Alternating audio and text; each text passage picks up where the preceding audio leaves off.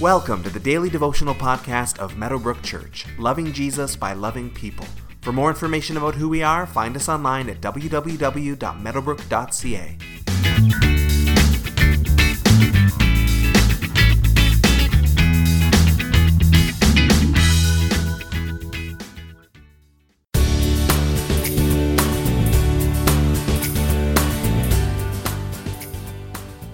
Paul's general evangelism pattern that we've seen through much of the book of Acts was he would go into a new city, he would go to the Jewish synagogue in that city, and he would start to preach Jesus there, eventually winning converts and starting a church.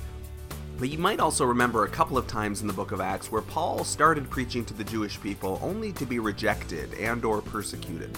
And so he would shake the dust off his clothes against the Jewish people, make a bold declaration, from now on I will only go and preach to the Gentiles and yet Paul can't quite seem to stick to that. His love for his people causes him to go back to them over and over again, even as though some have hated him and regularly tried to kill him. Even though Paul loves the Gentiles, he still never loses his desire to see God's chosen people come to know Jesus.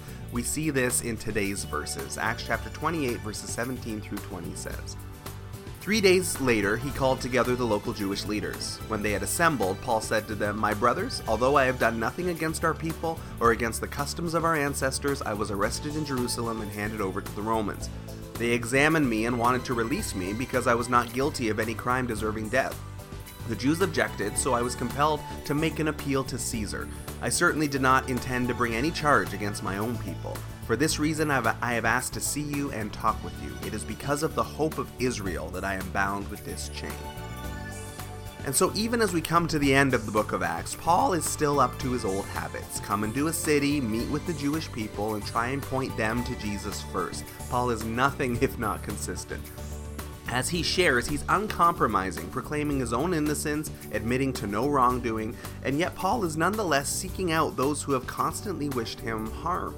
In Romans chapter 11, which he had written a few years earlier to this meeting, Paul has made very clear his heart for the Jewish people, his deep desire that his people would know Jesus, the Messiah that they were waiting for.